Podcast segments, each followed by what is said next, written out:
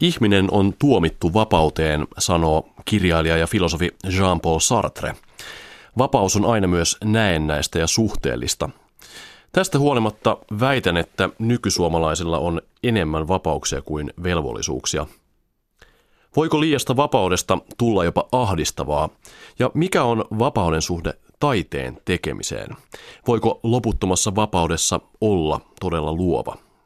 Minä olen Joonas Turunen, tämä on Kultakuume ja nyt lähdetään taidevankilaan.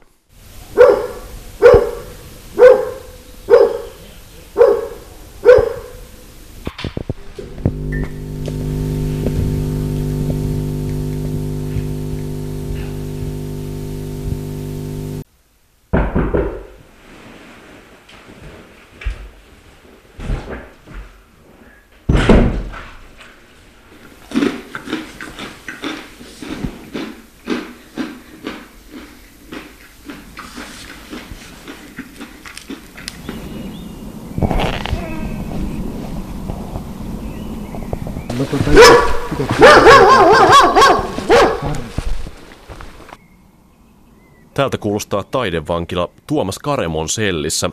Tämä on siis todellisuuden tutkimuskeskuksen projekti, jossa, joka on paraikaa käynnissä Mäntsälässä.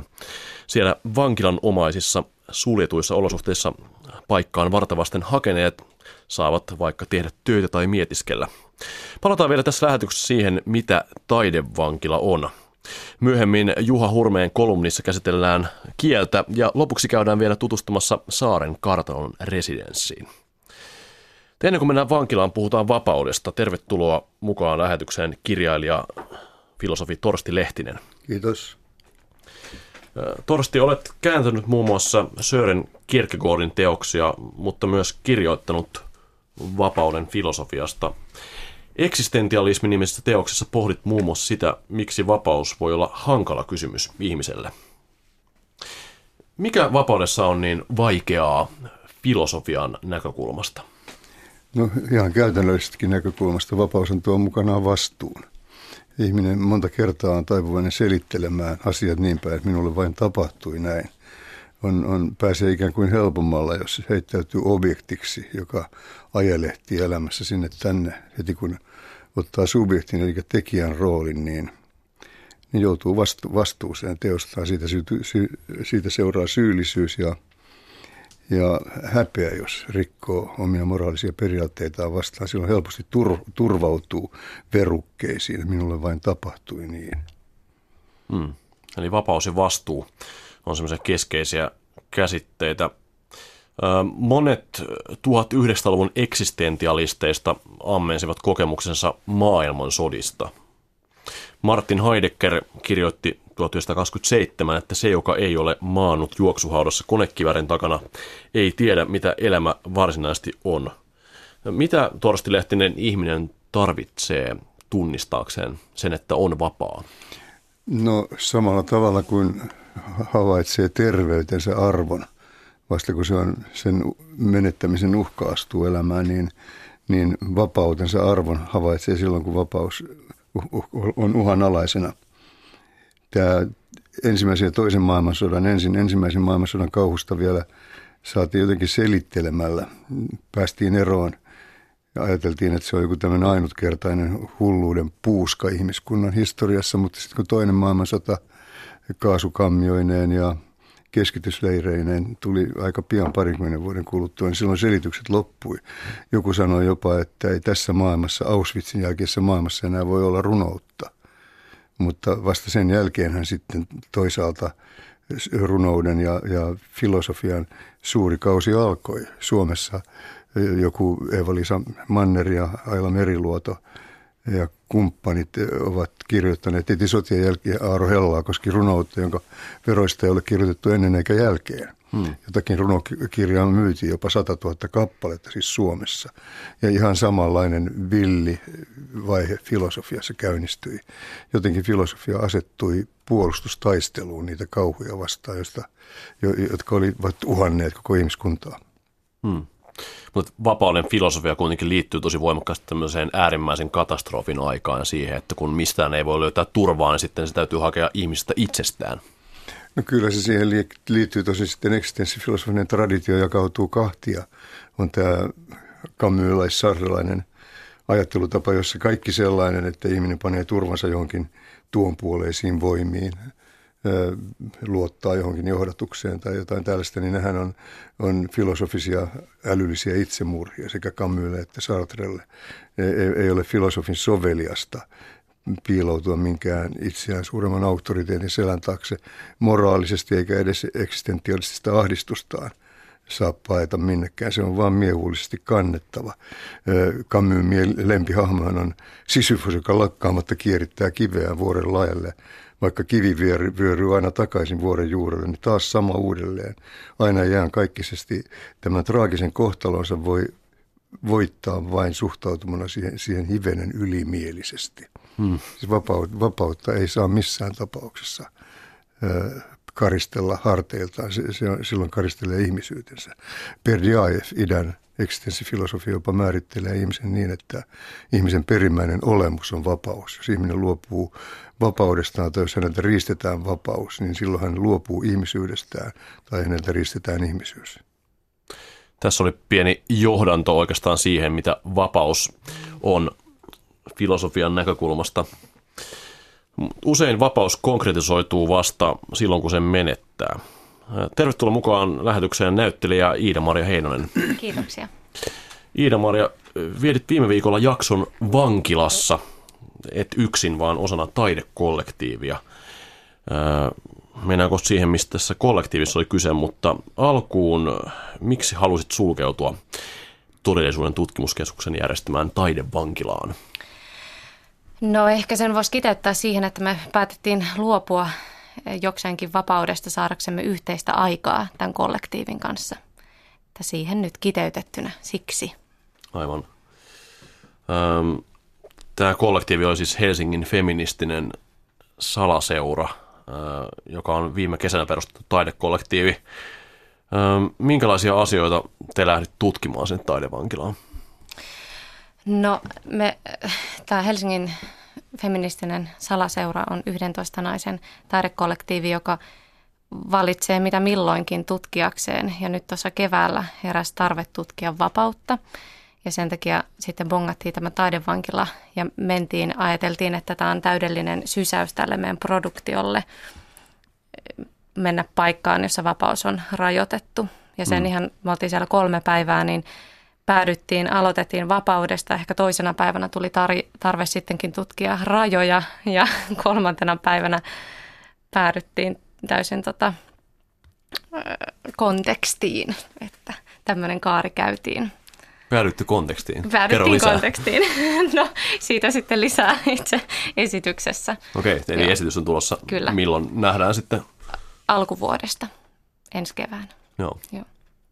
Eli olitte tavallaan tekemässä taiteellista työtä ja osittain sen takia, että pystyisitte keskittymään siihen, mutta sitten myöskin pystytte luomaan siellä jotain. Joo, että me siellä tuli tarve tehdä joitain harjoitteita. Esimerkiksi vaikka lähdettiin ihan avoimen mielin, että mennään vaan ja katsotaan mitä tapahtuu ja mitä ajatuksia herää, että ei sinällään mennä tota, niin kuin laiteta paineita tai sen suurempia odotuksia, että mitä meidän pitäisi siellä saada tuotettua. Mutta tota, kyllä aika nopeasti tuli tarve lähteä ihan konkretiaan kaikista siitä teoriasta ja analysoimisesta. Ja mm. sitten löydettiin poht- itsemme pohtimasta vapautta kaurapuuron äärellä ja saunassa ja näin. Te olette siis ryhmänä siellä taidevankilassa.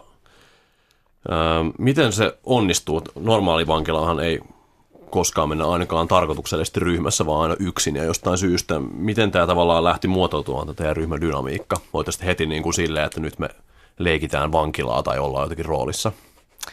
No ei me kyllä otettu mitään rooleja siellä sen kummemmin, että tosiaan kun kollektiivista on kyse, niin se tarve oli olla yhdessä, koska siitä meiltä, meillä on ollut puute. Ja kylläkin meitä oli yhdestä toista vain neljä paikalla, mutta tota, tämä aika, mikä meillä oli, niin herätti kaiken näköistä siinä meidän ryhmädynamiikassa.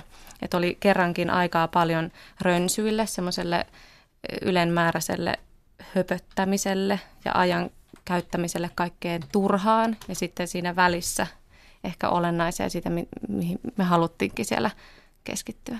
Hmm. No, tuossa sivumennen sanoin, että kyse oli siis todellisuuden tutkimuskeskuksen järjestämästä ikään kuin vankila, taidevankila residenssistä, jossa jäljitellään vankila, vankilan omaisia olosuhteita. Mikä siitä kaikista eniten teki vankilan siitä paikasta? No siellä oli tämmöisiä piirteitä, kuten että oli vartijat ja vartijakoira ja tietty päivärytmi, mutta öö, no tietysti siis pysyimme omassa huoneessamme, emmekä saaneet sieltä poistua kuvessaan ja saunomaan tai tekemään työpalvelua tai kovennettua rangaistusta. Mutta ehdottomasti siis siitä teki vankilan sen, että vapaus valita oli rajoitettu. Hmm. Ja esimerkiksi ruuassa, mistä me keskusteltiin siellä paljon, niin, tota, niin se tuntui yllättäen jotenkin hurjalta, että, että sitä säädösteltiin ja ei voinut vaikuttaa siihen, että mitä söi, hmm. laittoi sisäänsä. Täällä on myös vieraana kultakuumeen toimittaja Tuomas Karemo. Tuomas, sinä olit ihan yksin tuolla vankilassa yhden vuorokauden ja siis nimenomaan toimittajana. Mitä asioita lähdet tutkimaan siellä? Tietenkin ensisijaisesti sitä, että joudunko syömään superinhokkia, niin minkä arvelin olevan vankilaruokaa siellä, eli soijarouhetta, ja jouduin. Se maistui itse asiassa 10 tunnin syömistavon jälkeen erittäin hyvältä, vaikka olin pelännyt, että tilanne voisi olla jotenkin aivan toinen. No, vakavasti puheen, mua kiinnosti tämä todellisuuden tutkimuskeskuksen hanke todella paljon, että miten he ovat pystyneet luomaan sen vankilanomaisen illuusion sinne, että pitävätkö lavasteet siellä, pysyvätkö ne pystyssä, minkälaiset nämä rutiinit ovat, millä tavalla he ovat tehneet nämä rajoitukset näille niin sanotuille vangeille. Ja sit, sitten tietenkin ihan, ihan se henkilökohtainen juttu, että hermostunko siinä ympäristössä vai rauhoitunko.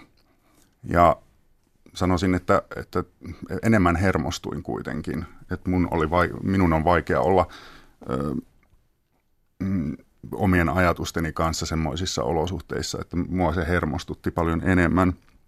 Mutta sitten tietenkin tästä, että millä tavalla tämä oli järjestetty, niin minua kiinnosti erittäin paljon esimerkiksi tämä vartioiden rooli, että pysyvätkö he tässä, millä tavalla he tekevät tämän varti, vartijuuden pettääkö pokka mahdollisesti vai ovatko he hyvin ankaria. Käykö niin kuin tässä, oliko se Stanfordin kokeessa, että vartijat menevät liiallisuuksiin, karkaa mopo käsistä, että sen tulee jotain valtasuhteita.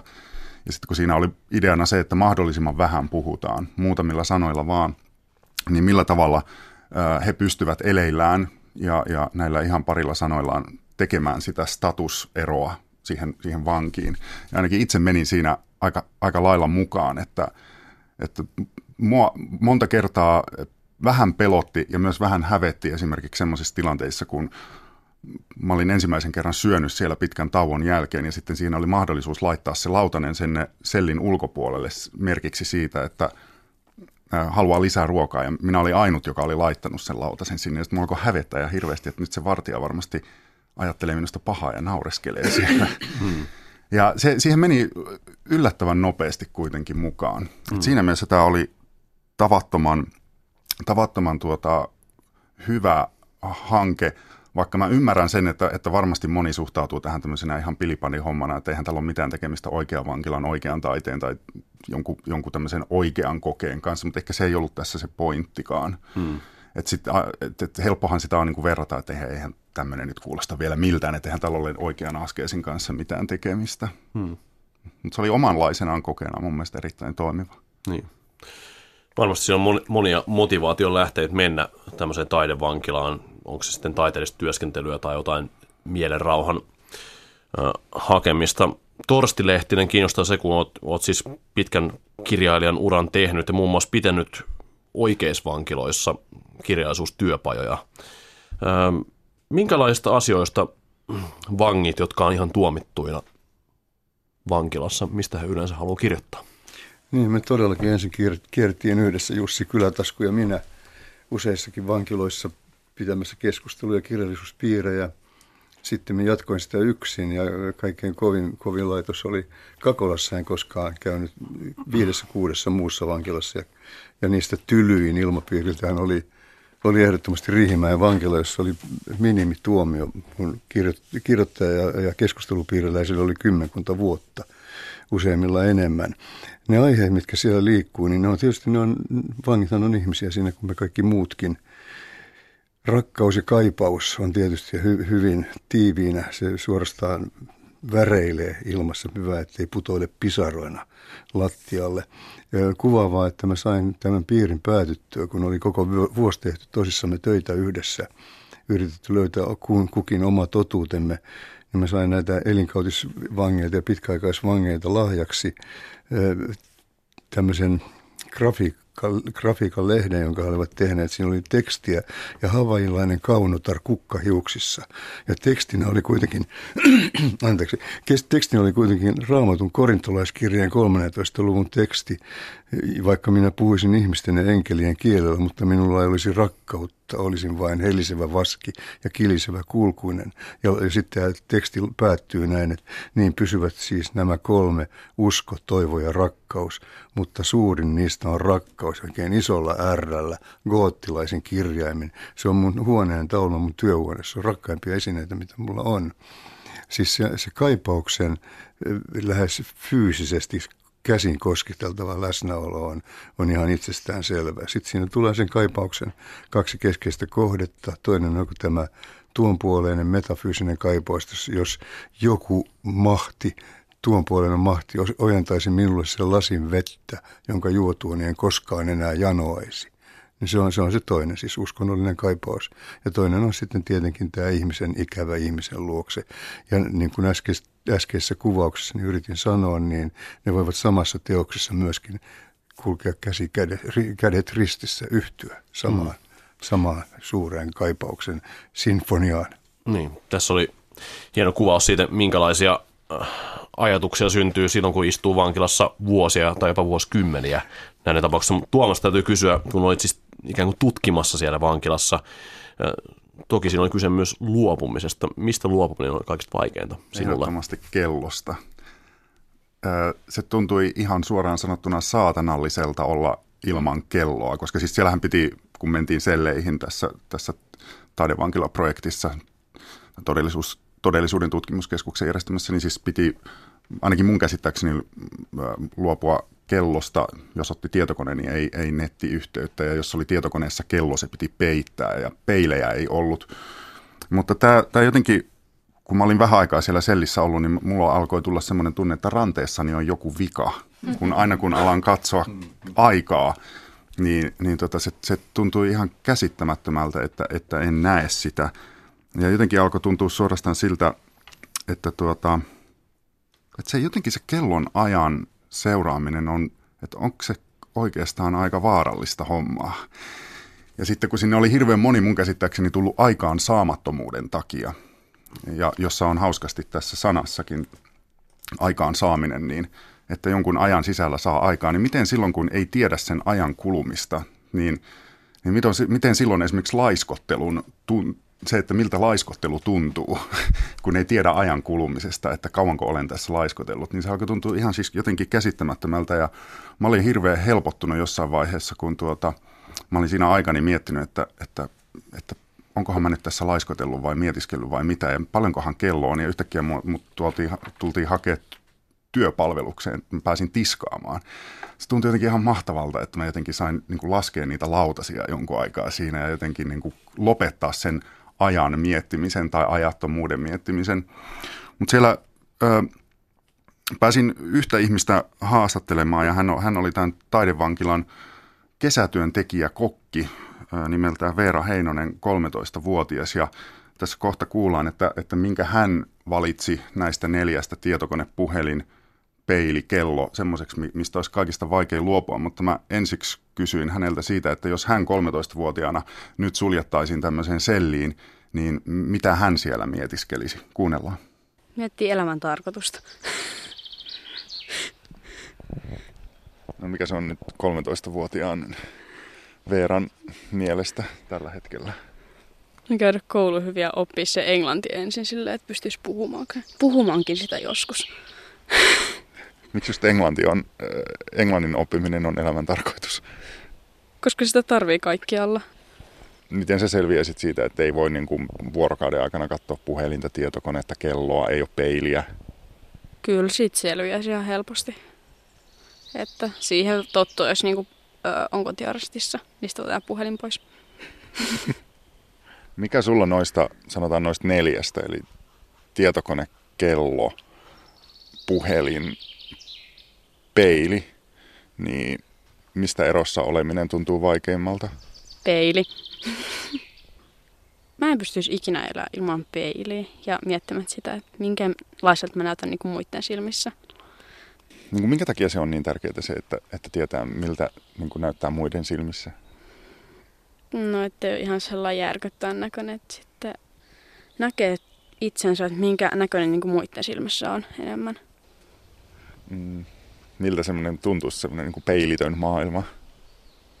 Se voisi aluksi olla ihan kivaa, mutta loppujen lopuksi voi olla ihan kauheata. Koska mä en pysty elämään ilman peiliä. Ko ehkä pari päivää. Oletko testannut? Olen. Oikeesti? Joo. Miten?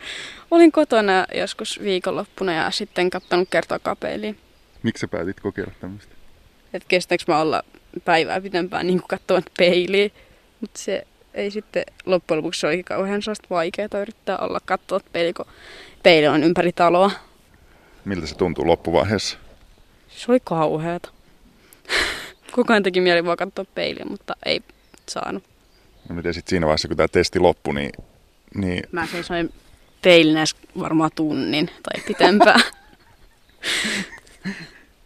Heikkasin vaan siinä ja sitten mä lähdin pihalle. No, minkälainen tunne oli sitten, kun oli päässyt vihdoin viimein peili eteen? Helpottunut.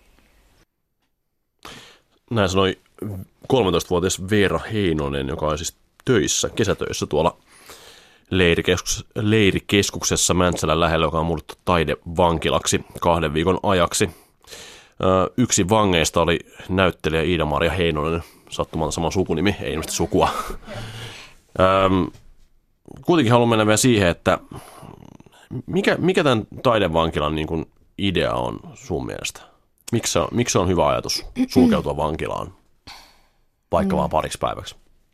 No, meillä kävi mielessä, että kumpaa se on enemmän kokemus vankilasta tai mitä se voisi olla vai residenssi. Ja näiden kahden tota, jotenkin me mietittiin, että kumpaa tämä nyt on, mutta meille se muodostui tärkeäksi, koska me mentiin sinne ryhmänä juuri nimenomaan tämän takia, että me saadaan se kokemus siitä, että meillä on suht rajattomasti kolmen päivän aikana aikaa katsoa, mitä se herättää meissä ja mitä se voi tuoda meidän työskentelyyn lisää. Hmm. Mitä se herätti? No aika paljon tunteita. Mehän saatiin siellä riitojakin aikaiseksi, mitä jo aikaisemmin meidän kollektiivin työskentelyssä noussut esiin. Ainakaan, että kun ei pääse pois tilanteesta, sä et voi lähteä minnekään, sä olet siinä ryhmässä, missä olet ja pysyt, niin pakko asiat on selvittää ja kyetä elämään, mutta erityyppiset asiat siellä nousi meille vaikeaksi, kun mainitsit siitä kellon puuttumisesta, niin mä itse koin tämän nälän jotenkin todella vaikeaksi. Me lähetettiin jopa taidetuomioistuimelle kirje, että me tarvitaan lisää ruokaa ja päädyttiin jopa tota, pienelle tota, varkausretkelle keittiön hakemaan lä- näkkileipää ja sitten taisi jollekin toiselle kännykän puuttuminen oli tota, iso kriisi, että – tässä on todella mielenkiintoista joo. nähdä, että jos olisit ollut yksin selleissänne, että, että silloin ei voi oikeastaan hirveästi riidellä muuta kuin itsensä kanssa, mutta että miten se olisi muuttunut sitä kokemusta. Mutta oliko joo. sulla semmoista, tota, mä nimittäin itse ajattelin, että kun tämä on kerran tämä taidevankila jonkunasteinen performanssi, mm. kokonaistaideteos, niin minäpä karkaan sieltä. Että se, se oikeastaan mä jossain vaiheessa että tämä on ainoa vaihtoehto, että jos, ne on, jos tämä on kerran jonkunlainen performanssi, niin, niin ei ole muuta vaihtoehtoa kuin karata sieltä, mutta mä en viitsinyt sen takia, koska oli tämä, tämä vahtikoira oli niin jumalattoman nopea ja iso ja äänekäs, että mä en halunnut Mäntsälän metsissä juosta hän, tätä koiraa karkuun, mutta ajattelit sä, että, että tota, okei, että karataan täältä. Että laitetaan tämä kunnolla hösseliksi, jos tämä kerran on vankilamainen meininki täällä. No mussa heräsi semmoinen jäynähenki kyllä ko- kovasti. Mä tein tämän pienen ryöstöretken ja sitten mulla oli tarve hirveästi härnätä näitä tota, vartioita, että jos he koitti olla ottamatta sen kummempaa kontaktia tai ilmaisematta mitään tunteita, niin mä koitin vähän naurattaa tai Miks? herät. Mä, mä, mä, no ehkä sen mä huomasin siitä, tota, että mitä me tehtiin tämän ruoan suhteen, että kun se omat oikeudet on rajattu, niin ne mitkä on jäljellä, niin ne muodostuu todella tärkeiksi ja niiden rajan haluaa hakea, että, että kuinka pitkälle hän vartija on valmis menemään ja missä nyt mun raja menee. Ja tämmöisen itse asiassa pienen tota, karkuretkenkin tein tota, sitten, mutta että ihan ryhmän sisällä tämä herätti paljon keskustelua ja riideltiin muun muassa tästä, että miten meidän pitää suhtautua tähän, että kunnioittavasti tämän performanssin järjestäjä kohtaan ja sopeutua siihen, mikä meille on annettu vai tota, sitten ryhtyä kapinoimaan ja tässä oli eroa meidän toiminnassa. Mä olin kyllä äsken aika pettynyt, kun se läksi näkkileipä varkaisiin. Mä toivon semmoista koomista juttua, että ryhdyit nälkälakkoon saadaksesi lisää ruokaa. Olla, ollaanko me liian torsti, liian niin. tämmöisiä vellihousuja nykyajan no nuoria? Että me ei... riippuu siitä, kenen vertaa. Jos mä itseäni Sinun. vertaan, niin ette ollenkaan, mutta jos mä vertaan niihin kundeihin, joiden kanssa mä Riksussa esimerkiksi pitkään kävin aika hurjia keskusteluja, niin, niin olette. Ja niin olen minäkin. M- mutta siis siellähän jos joku tuli kolmeksi vuodeksi lusimaan, niin sille naurahdettiin, että saunareissu. niin voitte, voitte kuvitella, miten ne suhtautuisi tuohon te, näihin teidän edesottamuksiin. Joo, jos yhtään helpottaa, niin itse asiassa mä pidin nälkälakkoa siellä, niin. tota, mutta se kesti vain kaksi tuntia, kun Mut mä suutuin puurolle ja sitten annoin periksi niin, nälälle.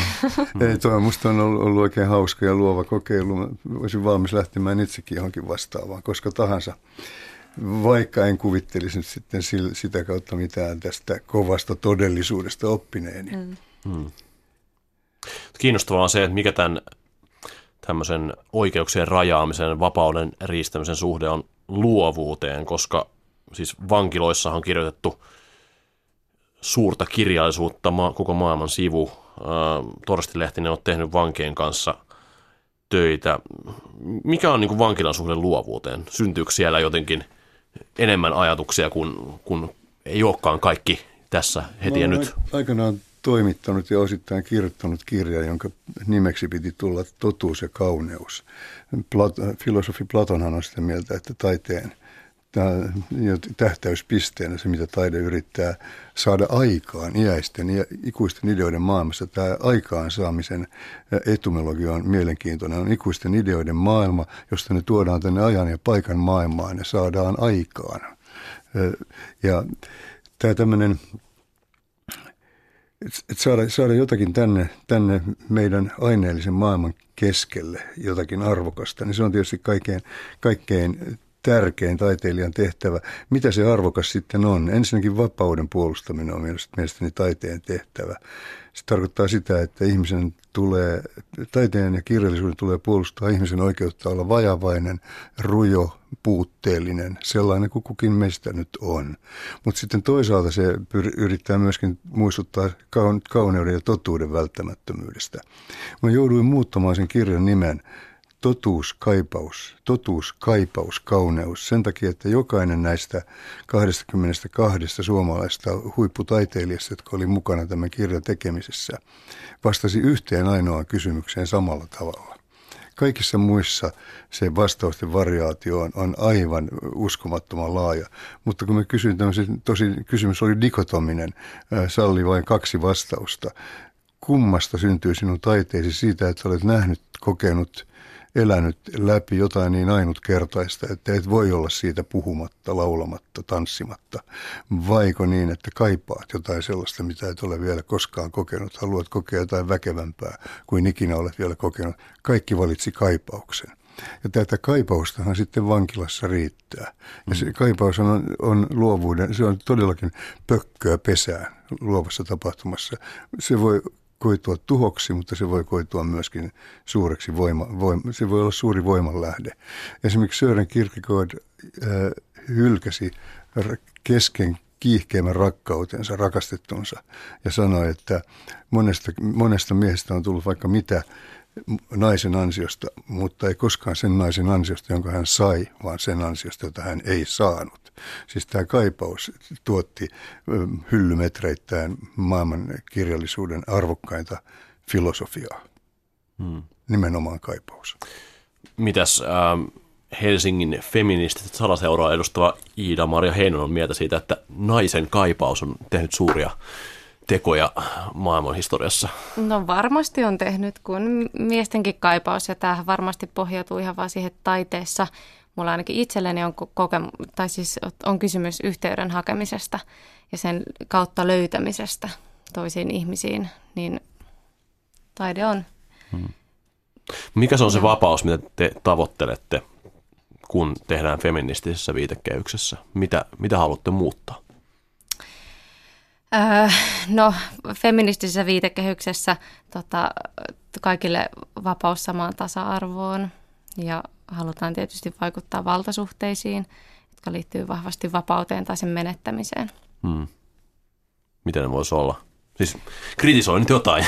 Kritisoi nyt jotain. No vaikka nyt itsestäni tietysti lähteis, lähtöisin näyttelijänä, mä näen tota, vaikka teatterin kentällä – tota, suurin osa teatterin johtajista on miehiä hmm, ja totta. edelleen palkat menee joskus tota, miehet saa enemmän kuin naiset ja tämmöisiä ihan niin kuin klassisia konkreettisia esimerkkejä, mutta ja kyllä ylipäätään niin kuin taiteen kentällä miesten asema on erityyppinen länsimaisen, länsimaisessa taidehistoriassa ylipäätään se on nähtävissä, että se on ihan selkeä se tota, miesten ylivoima ja asema hmm. taiteilijoina.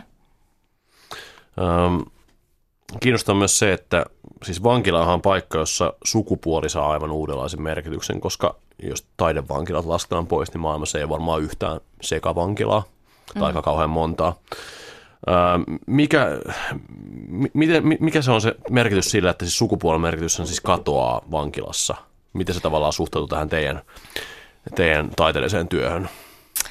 No jos miettii tota, että sukupuolen merkitys katoaa, niin jos ajattelee sukupuolta tämmöisestä niin kuin biologisesta näkökulmasta tai suvun jatkamisen näkökulmasta, niin joo, se varmasti muuttuu, mutta eihän se sukupuoli sieltä mihinkään katoa. Jos miettii sosiaalista sukupuolta, niin niin feminiiniset kuin maskuliiniset piirteet korostuu ihan mm. niin. Päinvastoin voisi sanoa, että niin. sukupuolisuus sen, sen toteuttamisen puutteessa, niin se vasta siellä oikein roihua. Joo tiedän, että esimerkiksi Helsingin keskusvankilassa, kun joku tie, tietyssä tuomionsa vaiheessa joutuu istumaan yksin sellissä ja leikkaamaan maton kuteita, niin keskeinen bisnes, mitä hän pystyi tekemään, oli se, että hän poimi niistä matonkuteiden rievuista – sisu, sivuun naisten alusvaatteet ja myi ne, vaihtoi ne kaakaoon ja pillitupakkaan, koska se oli, se oli niin kovaa tavaraa, että sai nukkua sitten poski naisen pikkupöksyjä vasten. Että ei se siellä mihinkään katoa, se mm. hake, hakeutuu vaan erilaisiin aika turhautuneisiin ja, ja, ja särkyneisiin muotoihin, mutta olemassaoloaan se jatkaa mitä suurimmassa määrin. Mm. Mitä Tuomas olet mieltä näistä ajatuksista näin yhden vuorokauden perusteella? Muuttuiko joku keskeisesti sinun sisälläsi? No a- ainakin se, että mä, mä jotenkin tota, myöhemmin, kun olin päässyt taidevankilasta pois ja ajattelin, että nyt pääsen varmasti syömään jotain ihanaa, niin mä, mä löysin itseni jotenkin ihan täydellisestä vankilatilanteesta, nimittäin mä olin taksissa ja taksikuski ö, soitti Radio Suomea, josta tuli Jukkapojan haastattelu. Mä en voisi sietää Jukkapoikaa. Musta tuntuu, että nyt mä oon totaalisessa vankilatilanteessa, että mä en, mä en uskaltanut sanoa tälle kuskille, että laita se haastattelu pois, mä en halua kuulla tuota. Ja sitten mä olin niin kiltti ja sitten mä tajusin, että tämä on niin kuin paljon pahempaa, mitä mä jouduin kokemaan taidevankilassa. Mä kuunnella Jukka Raitasta, joka laulaa tätä ihanaa kaipuuta tihkuvaa laulua, vain hämysellin on minun seuranainen. Kun täällä vietän pitkää iltaa, niin siinä on vankilaromantiikkaa tihkuva biisi. Hmm. Torsti Lehtinen, Iida Heinonen ja Tuomas Karemo, kiitos tästä keskustelusta. Kiitos paljon. Kiitos sinulle. Äh, eläimet tappavat syödäkseen, ihminen taas tappaa selvittääkseen sanastonsa. Näin lakonisesti toteaa ohjaaja, kirjailija Juha Hurme, jonka kolumni käsittelee tänään kielen merkitystä. Alussa oli puhe. Ihminen on puhunut ainakin 100 000 vuotta, mutta osannut raapustaa puheen muistiinpanoja vaivaiset 5000 vuotta. Kirjoitusjärjestelmä on kielen ja kielien pitkän ja polveilevan historian uunituore tekninen uloke, kielen työkalu, kielen kone, kielen keinomuisti.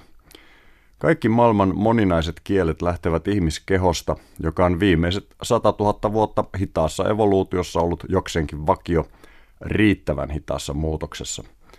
Meillä kaikilla ympäri planeetan on sama keho, eroavaisuudet ovat epäolennaisia. Maailman tekniikat muuttuvat, mutta ihmisyksilöiden eloa dominoivat ruoansulatuksen ja suvun jatkamisen vehkeet ovat pysyneet ennallaan.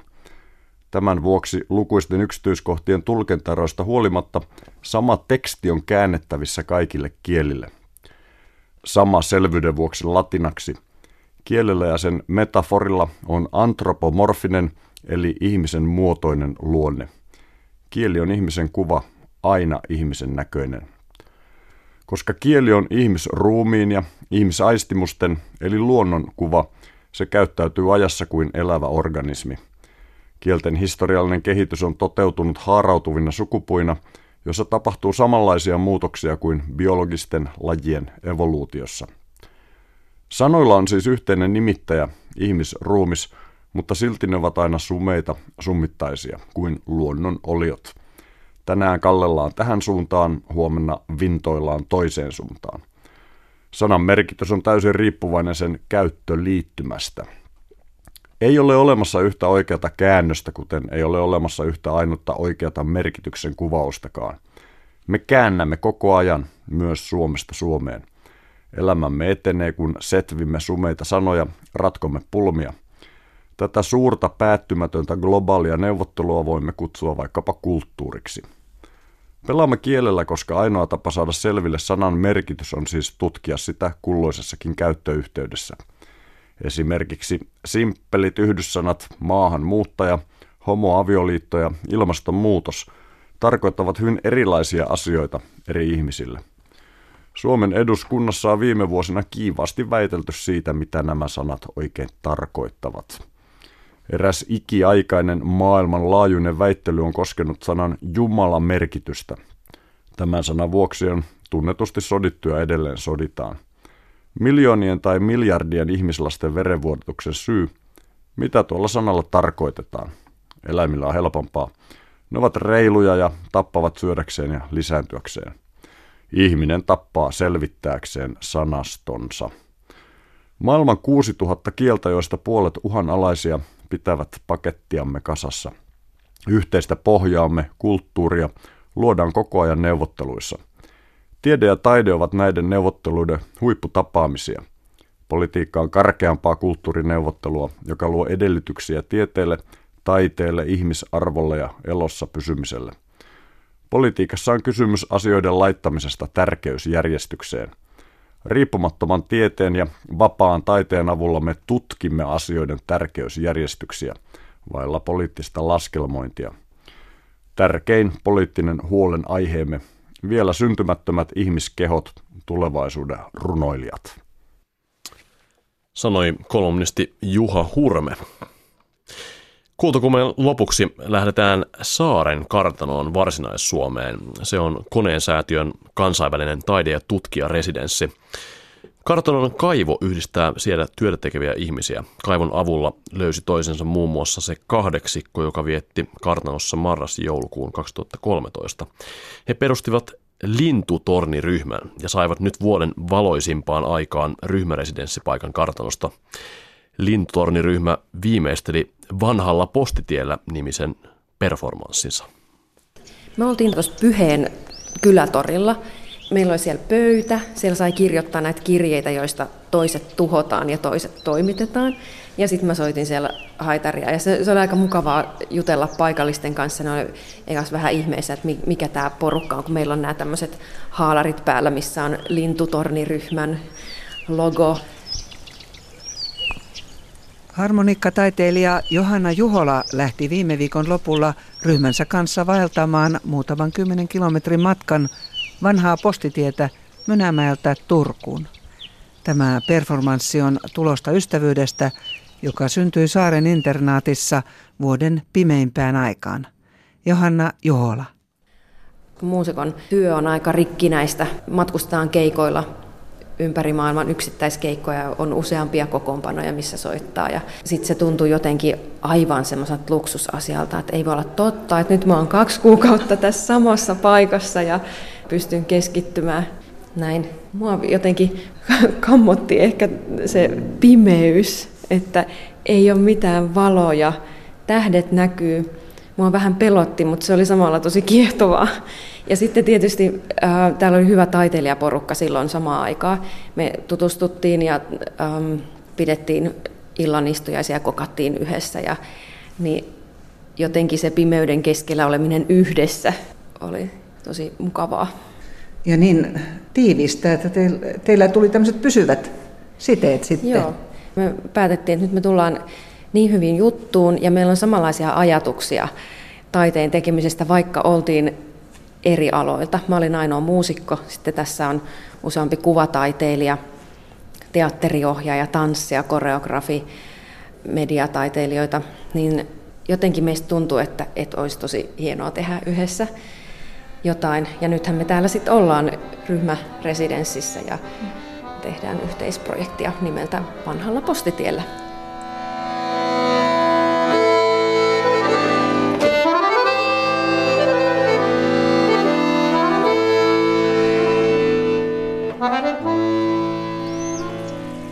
Okay, uh, so my name is Matthew Cowan, and I'm an artist from New Zealand. I work a lot with uh, performance and video, and uh, most of my work is about folk traditions. Matthew Cowan uudesta Seelannista on performanssi- ja videotaiteilija, jota kiinnostaa, miten kansanperinne elää nyky-Euroopassa. Lintutornilainen osallistui viime viikon performanssiin vanhalla postitiellä. Kun hän oli saaren kartanossa edellisen kerran, oli vuoden pimein aika. Hän löysi nuuttipukkiperinteen. We worked on making a video which was a performance of an old tradition called Nuuttipukki. And uh, we researched at the university um, some of the words to an old song about uh, that the Nutipuki used to sing when they went from house to house. And we made a performance with costumes and goats and made it into a video. What uh, people thought about that? I think they had a lot of fun, yeah. Kouan herätti henkiin vanhan joulunajan päättävän nuttipukkiperinteen ja teki aiheesta videon, mikä hauskutti ja hämmästytti niin paikallisia kuin niitä ihmisiä, jotka näkivät videon muualla. Hän kiittää saaren kartanon ainutlaatuista rauhaa ja vakuuttaa, että residenssissä syntynyt taiteilijaryhmä Lintutorni pitää myös jatkossa yhteyttä. Täällä oli Dirk, äh, saksalainen Dirk Hulstrunk-niminen ääni- ja notaiteilija, ja samaan aikaan koreografi, tanssija Milla Koistinen. Ja koskaan ennen ei ole käynyt niin, että, että ääni, äänitaiteeseen tanssittaisiin. Ja nyt sitten Milla ja, Milla ja Dirk teki yhdessä semmoisen sitten Min täällä tutustuttua teoksen Pile of Frames, jota esitelty ympäri Eurooppaa, eri puolilla Eurooppaa, missä Dirk esittää oma äänitaidettansa ja Milla tanssii. Saaren residenssin toiminnanjohtaja Hanna Nurminen korostaa, että Saaren tavoitteena on saattaa eri alojen ihmisiä yhteen. Silloin syntyy uutta. No meille tulee talvisaikaan aina kahden kuukauden välein yhteensä yhdeksän taiteilijaa, tai näistä on yksi tutkija ja yksi taiteilija, joka on kahdeksan kuukautta, mutta yleensä kahden kuukauden välein tulee uusi porukka tänne ja me koetaan heti saada se niin ryhmä syntymään sillä tavalla, että me tarjotaan yhteinen illallinen. Sitten me jatkossa kerran viikossa syödään yhdessä brunssia.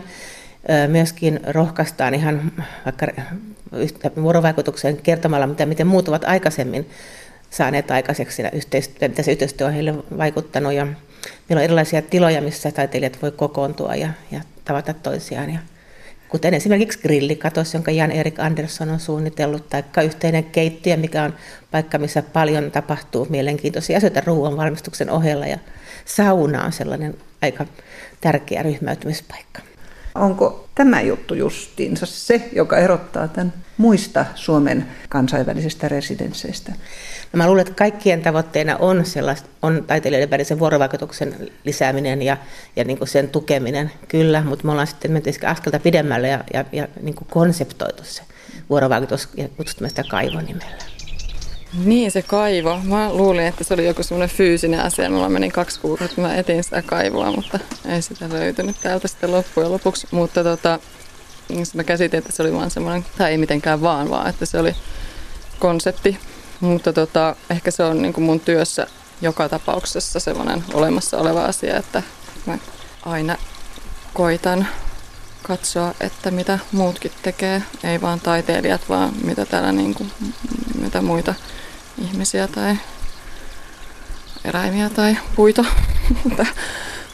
on, jonka kanssa voi kommunikoida. Lintutorniryhmän tanssitaiteilija Heli Meklin ei tiennyt anoessaan konensäätiöltä kahden kuukauden residenssiä Saaren kartanoon, että 150-vuotiaaseen kartanonavettaan on kunnostettu tanssijoille upeat harjoitustilat.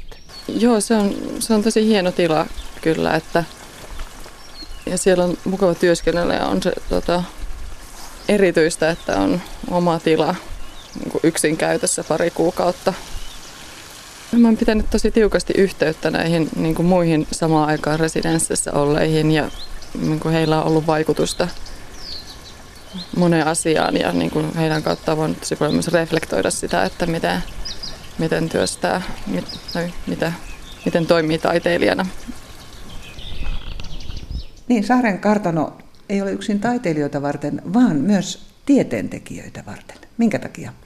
No, johtuu ehkä tästä koneen säätiöstä, joka tämän saaren kartano on perustanut, että meillä kuitenkin pitkään pitkään on ollut pääpaino tieteellisen tutkimuksen tukemisessa ja nimenomaan humanistisen ja yhteiskuntatieteellisen ympäristön tutkimuksen tukemisessa. Ja, ja me ollaan niin nähty, että, että vuorovaikutus, ylirajainen vuorovaikutus sekä tieteen että taiteen rajojen siis sisällä, mutta myös tieteen ja taiteen välinen vuorovaikutus voi olla tosi hedelmällistä sitten niiden sekä tutkijoiden että taiteilijoiden kannalta. Onko Saaren kartano erityinen siinä suhteessa, että tämä kommunikointi ympäröivän yhteisön, siis ihmisten kanssa, jotka elävät täällä, niin että se on myös no, tärkeää? No mä sanoisin, että uskon, että maaseuturesidenssissä useinkin pidetään aika tärkeänä sitä, että mitä se residenssi voi antaa sille ympäröivälle yhteisölle mitä, ja minkälainen se vuorovaikutus voi olla, mutta että kyllä me siihen ollaan todella paljon panostettu, että meillähän on peräti palkattu yhteisötaiteilija Pia Barch, joka työsken, jonka päätehtävä on työskennellä tai pitää yllä vuorovaikutusta tämän paikallisyhteisön kanssa. Tässä sinisen kustavilaissalin ikkunasta, kun katsoo, niin näkyy tuo maamme kenties kuuluisin Merenlahti, silloin niin rikas lintumaailma. Joo, tässä ihan vieressä sijaitsee Mietostenlahti ja tässä on natura-aluetta ja luonnonsuojelualuetta, mitkä on todella tärkeitä myös meidän taiteilijoille. Että vaikka he ehkä etukäteen sitä tulee ajatelleeskaan, niin, niin se kontrasti hektisen kaupunkielämän ja tämän rauhallisen luonnon välillä on suuri ja, ja monet niin kuin kokee, että se työrauhan yhtenä keskeisenä osana on se, että saa kävellä ja nauttia luonnosta aina työsessioiden välillä. Luontoherätys tulee täällä Saaren kartanossa. No voi, niinkin voi sanoa, kyllä.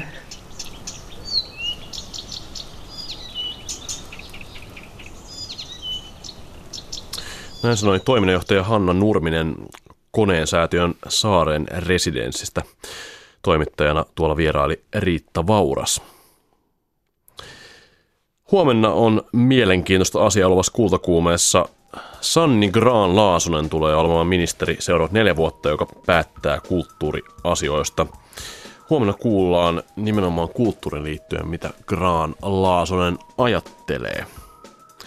Lisäksi käydään Sodankylän elokuvajuhlilla, jossa muistellaan Peter von Baagia. Haastattelussa on tuottajaohjaaja Jouko Aaltonen. Ja lisäksi Ima Idouze on haastattelussa. Tanssia siis kyseessä. Tällaisilla aiheilla kultakuume huomenna nyt. Kiitoksia seurasta.